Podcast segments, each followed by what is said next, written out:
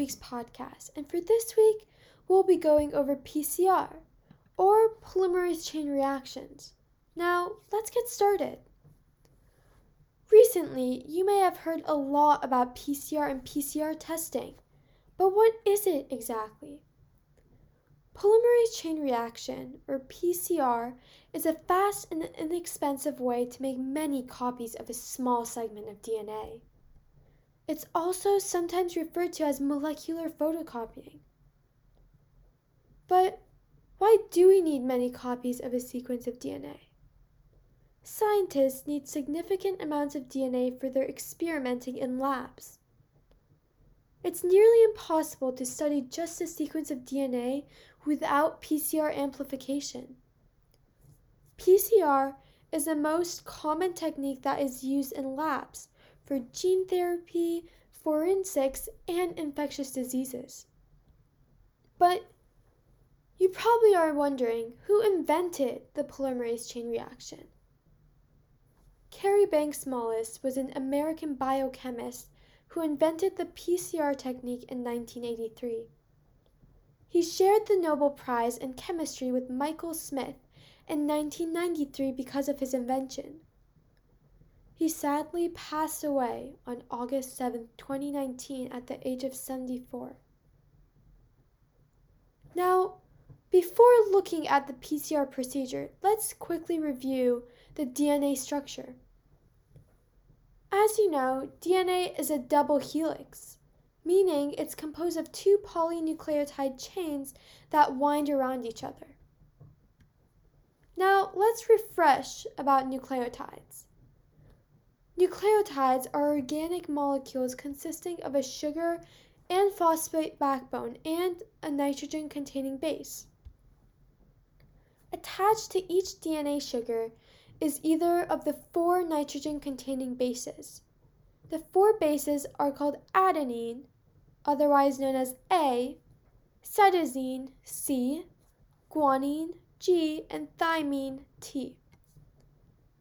These nitrogenous bases between the two strands are held together by hydrogen bonds. Each base pair has a specific partner that it pairs up with. Adenine pairs up with thymine, and guanine pairs up with cytosine. The hydrogen bond is a weak bond compared to the covalent bond, and that plays an important role in unzipping the two DNA strands. Now, you might ask how DNA has a stable structure if hydrogen bonds between the two strands is a weak bond. And to answer that question, DNA contains a large amount of hydrogen bonds between its two strands. We can say millions of these hydrogen bonds and this cumulative effect contributes to its stable structure. Now that we reviewed the DNA structure, let's go back to the PCR procedures. PCR process has three basic steps. Step 1 is the denaturation step. Step 2 is annealing step, and step 3 is extension or elongation step. Now, during the denaturation step, or the first step, DNA needs to be unwinded because the template strands cannot be replicated if they are bound together. For this process, the hydrogen bonds between the nitrogenous bases are broken down by heat around 95 to 100 degrees Celsius.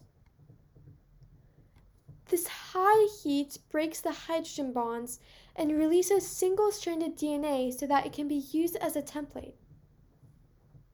Now, during the next step, annealing, the sample is cooled so that the primer attaches to the DNA template.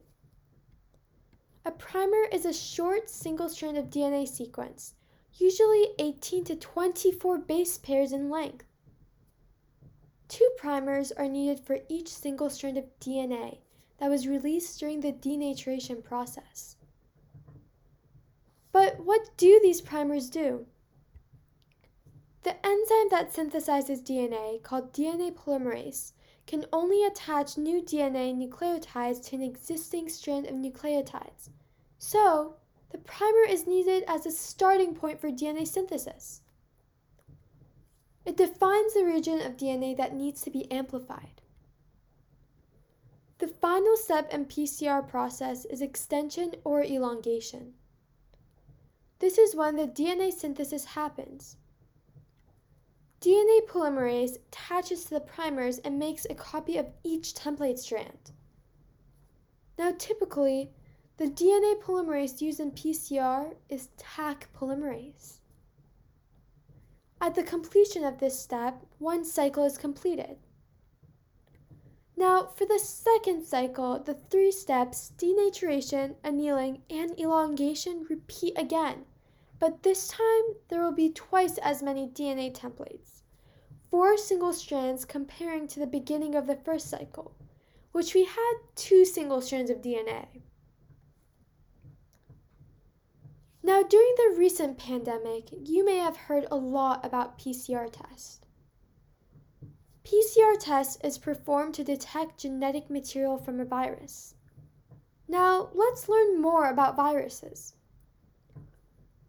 Viruses are considered non living complex molecules because they rely on living cells for their growth and multiplication. A virus is a parasite that cannot produce by itself. Viruses are grouped according to their genetic material, DNA or RNA. The coronavirus is a single stranded RNA virus. But PCR process works only on DNA. So how do they use a PCR test to test the existence of the coronavirus?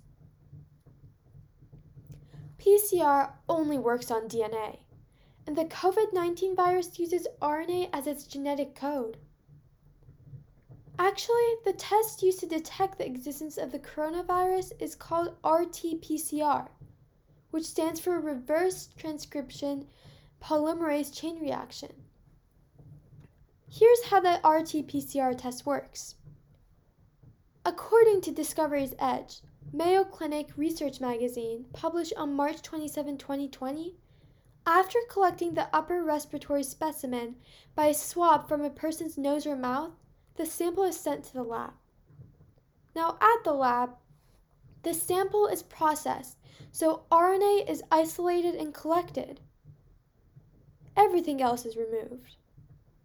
The RNA is mixed with other ingredients such as enzymes, such as DNA polymerase and reverse transcriptase, and also nucleotides and primers that recognize and bind to SARS CoV 2 are added. Then the viral RNA is converted to DNA copy, and that single copy is then converted into millions of copies using PCR that can easily be detected. Now let's learn more about the reverse transcription pro- process. When we talk about normal transcription process, we refer to the synthesis of RNA from DNA. Reverse transcription is when this process is reversed. Now, this idea was not very popular at first as it contradicted the idea of the central dogma in biology. In reverse transcription, an enzyme named reverse transcriptase is responsible for converting RNA into complementary DNA, or cDNA. So now let's summarize. The polymerase chain reaction is a technique used by scientists in labs to produce copies of a specific DNA sequence. The PCR process has three basic steps denaturation, or unwinding of DNA strand, annealing, or attaching of the primer to DNA templates, and elongation, DNA synthesis by DNA polymerase, typically Taq polymerase. Now that summarizes everything we learned today. I hope you enjoyed learning about PCR. See you next time.